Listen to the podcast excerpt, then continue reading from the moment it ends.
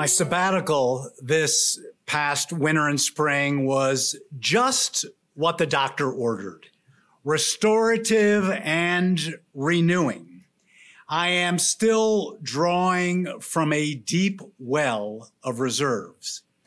I spent most of my time off the grid on hiking trails in the Southwest and Pacific Northwest coast in a remarkably reliable way, walking or hiking alone or with a kindred spirit taps into the soul's reservoir. The stream of consciousness that flows irrigates seeds patiently waiting their day in the sun. Nature has a way of opening the heart, expanding our vision, making us humble. My attention was drawn to one seed in particular, quivering with possibility. I wondered what would the future hold for this vulnerable sprout cautiously breaking out of its shell. Would it flourish in the world, blossoming with sweetness and hope? Or would it wilt, poisoned by the bitter waters of despair? I returned from the hiking trails holding this image, contemplating the questions. It made me think about the influences in our lives, leading to more questions what grounds us in hope or uproots us in despair? In my kishkis, I knew these questions were meant to be asked with Temple Solel's youth in mind. What does Jewish tradition have to say about hope and despair? And what does this have to do with our youth.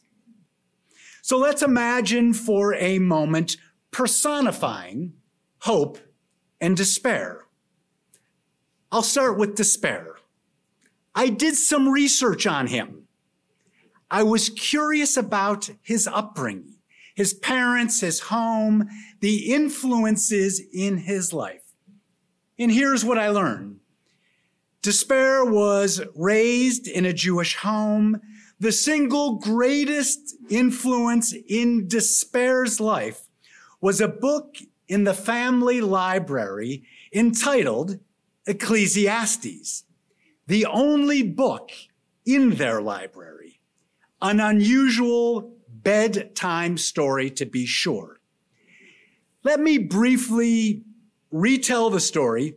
Um, beware uh, the story is very different from the Byrds' popular 60s peace, love, and anti-war song from Ecclesiastes.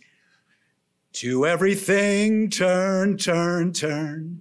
There is a season, turn, turn, turn, and a time for every purpose under heaven. I can't believe you made me sing that as a solo.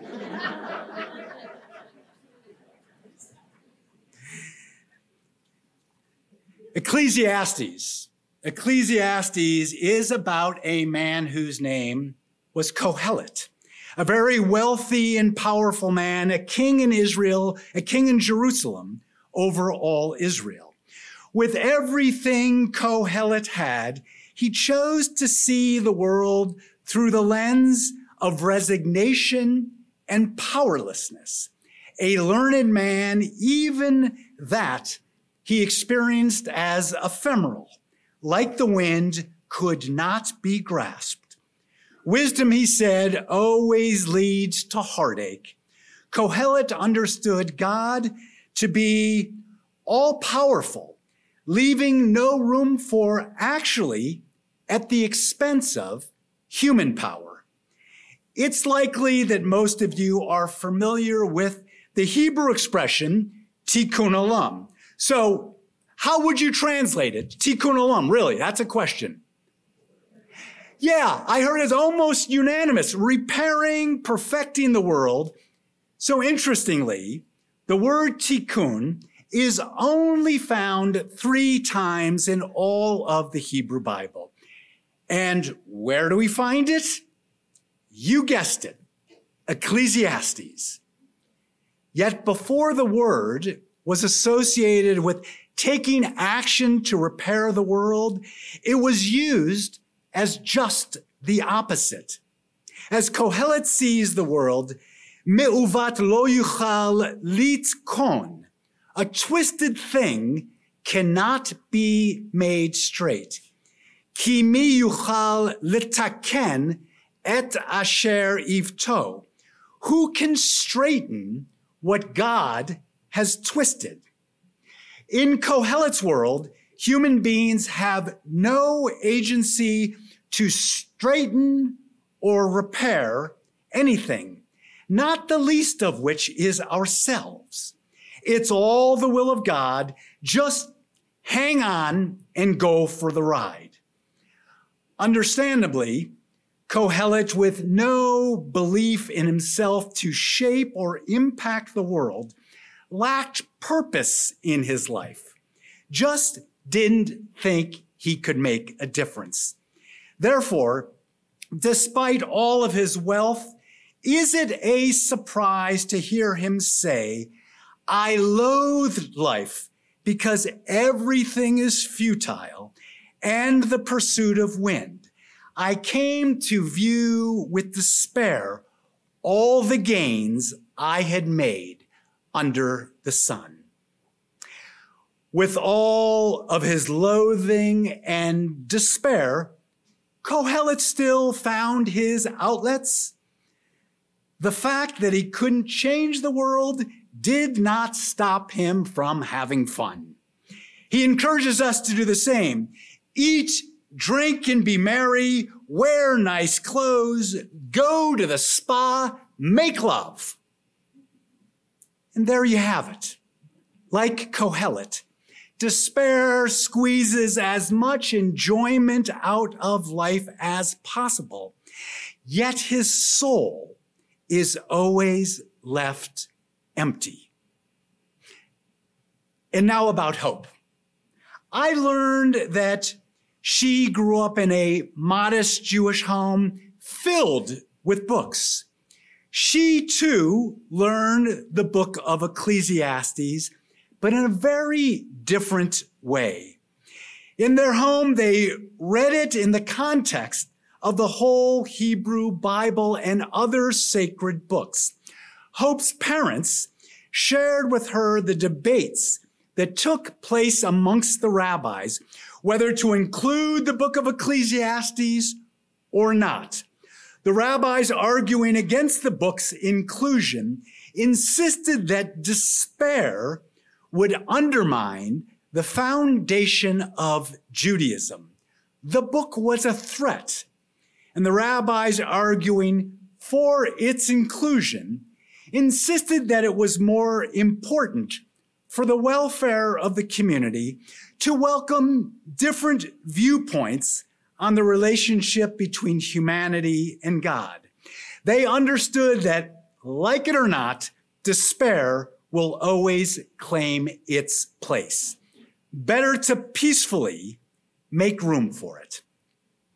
Hope's parents, rabbis, and religious school teachers taught her about the first biblical creation story, which Hope took to heart. On the sixth day, God created human beings for a very specific reason to be caretakers of one another and the earth. It was actually a tradition in Hope's hometown congregation somewhere in the desert for the teenagers, including Hope, to read the creation story each Rosh Hashanah. Stay tuned. Contrary to Kohelet, Hope learned that God actually relies on human beings to be God's ambassador on earth. Hope learned that none of us is perfect. She learned that that's the very purpose of the high holy days. We do teshuva, we repent, we forgive, we ask for forgiveness. Our lives, contrary to Kohelet, are not preordained. We continue to change and grow. Instead of banning or censoring Ecclesiastes, the rabbis deftly subvert Kohelet's worldview of resignation and inaction. They take the word tikkun, refusing to cling to the status quo of unintended biblical injustices. The rabbis bring reform to biblical laws however incrementally. They take the word tikkun and totally overturn it, transform it, drain the despair right out of it and fill it with something new. They justified their reforms by inserting the phrase mipnei tikkun olam for the sake of repairing the world. Indeed, human beings could straighten what's twisted. Hope grew up believing she could make a difference in the world, actually felt commanded to do so. Krista Tippett, known by many for her award winning faith centric podcast, On Being, is a champion of hope. She reminds us what it is and what it isn't. Hope is a muscle. It's not idealism. It's not optimism. It's not wishful thinking. It's not assuming that things will turn out all right. Hope is insistence, looking at the world straight on as it is and rejecting the idea that it has to be that way. Then throwing your light and your pragmatism at something very specific. Well, many of us enter this new year carrying an overwhelming number of reasons for which to despair. There are more than enough fractures in our state, country, and world upon which we need to shed light. I won't enumerate the list I'm carrying, but it does weigh heavily on my shoulders. I won't enumerate because I'm putting blinders on or succumbing to Kohelet's resignation Rather, as I was struck on the trail during my sabbatical, to throw our light onto the youth of Temple Solel. And let me tell you why. I'm a grateful and hopeful guy by nature. Like my father of blessed memory, that's the way I wake up most mornings. And all the more so on Shabbat in anticipation of a bar or bat mitzvah, preparing to take their place on the bima as a young Jewish adult. I get out of bed with an extra bounce in my step. I always meet with the family in my office before the service begins to ground us in what this service actually means. I share why I have that extra bounce. It's actually quite emotional for me each time. There is a lot at stake in the impact our children can have in the world. Though Jews only comprise a mere 0.02% of the world's population, we have something primary the world desperately needs.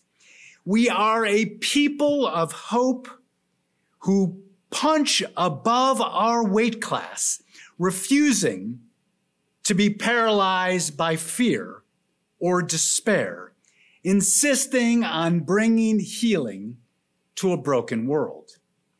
The time I'm blessed to spend with families is priceless. For most kids, the B'nai Mitzvah experience is truly uplifting. In the course of the Shabbat service, each one just seems to stand a little taller. We can see them grow on the bima, standing a little taller with confidence and pride, held, of course, by the love of kvelling parents, siblings, family, teachers, and friends.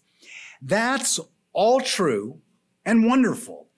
Yet, as leaders of Temple Solel, we would do a disservice to not take a step back with a respectfully critical eye.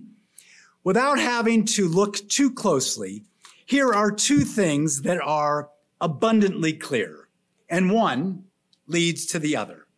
When I look out into the sanctuary during Shabbat B'nai Mitzvah services, it's common that there are but a handful, if any, of other Temple Solel families, including the classmates of the B'nai Mitzvah students themselves. And it hits me in the gut every time. It's actually an anomaly to have lots of kids and parents. Of course, this is but one measure of how we are doing at Temple Solel in building community. But it's consequential as meaningful as the B'nai Mitzvah life cycle is on its own, the highest level of membership attrition comes after the year of the bar and bat mitzvah, unless there are younger siblings in the pipeline. This is by no means unique to Temple Solel or a new phenomenon here. We shouldn't allow ourselves to take solace in that. My guess is that no less than 25% of our families leave after their kids have become bar or bat mitzvah. Let me be clear. This is not a judgment on the parents. I'm grateful they care enough about their kids' Jewish identities to join a congregation and choose Temple Solel. While these families are at Temple Solel, the responsibility is on us, the clergy, staff, teachers, and lay leadership. We've got a precious window of five to seven years with families to build community, to make Judaism not supplemental or another extracurricular activity, rather to make Judaism a primary part of their homes and everyday lives. It's our privilege, our opportunity, our obligation to make Judaism relevant and joyful. Ultimately, Temple Solel exists to bring hope and healing into the world through the wisdom of Torah, standing on the shoulders of our ancestors from Abraham and Sarah to our grandparents and parents. This is why it matters when we lose families after B'nai Mitzvah. Shedding light is the first step. Being pragmatic, the second. With that in mind, your Temple Solel board has voted unanimously to move forward with our Youth Education and Family Engagement Initiative. Ray Rader spoke about this a little earlier, but let me amplify. The purpose of this initiative is to transform Raker Religious Schools youth and family engagement to reflect our culture and the most promising practices for education and engagement. There is a flyer on each seat, which will also be made available on our website and newsletters. We'll be, we'll be creating focus groups, sending out surveys, assessing where we are today, and reimagining where we want to be tomorrow. We'll be researching curricular, and engagement models in other Reformed congregations and faith communities, the initiative will, in, will conclude with specific recommendations for how to strengthen youth education and family engagement. This endeavor can only be as successful as our congregation envisions it to be. This is about community learning, not a clergy or staff initiative. Community learning, engagement, and innovation, the wonderful opportunities for those who would like to see our Reka Religious School and family engagement be the best that they can be. The initiative needs leaders for the three action teams and people to gather and interpret what we learn from each other and from other faith institutions. When you get home, please open up the QR code. Everyone knows how to use that after the pandemic. You couldn't order anything at a restaurant. Please open up the QR code and see how you may wish to participate. So there is a lot at stake to help our youth carry the banner of hope, the Jewish people's calling card for thousands of years. As Jews, we don't wait for God or a savior to repair the world's brokenness. Hope is fueled by our ability to act, to make a difference, however modest each and every day. The great Rabbi Yochanan ben Zakkai was faced with the challenge of saving the Jewish community during the Roman siege in Jerusalem in the first century of the Common Era. With this context in mind, I share a simple midrash attributed to Yochanan ben Zakkai. He said, if you have a sapling in your hand and are told, look, the Messiah is here, you should first plant the sapling and then go out to greet the Messiah. While I am not making any proclamation about the coming of the Messiah, nor is this about saving the Jewish people. I do want to give each of you something to plant in the new year. Planting itself is a manifestation of hope and tikkun. You do it believing that your simple act will bring about a change, bring something new in the world. As you leave, as you leave this afternoon, please pick up your small, customized Temple Solel pot, each with packaged soil and sunflower seeds. There are enough to go around, and if not, come knocking on my door. May each of you, may each of you, like the sunflower, bend to the light, always growing. May you be resilient in times of heat and drought, even in conditions of adversity continue to bring smiles and joy. Finally, when the skies are cloudy, stand up straight, defying the gravity of despair. The only way to grow is by taking a chance, sticking out your neck for goodness and mercy, justice and love, truth and peace. That's our purpose in life that's why we're here. Together, uniting all of our beloved Temple Solel community, let's plant hope in the new year.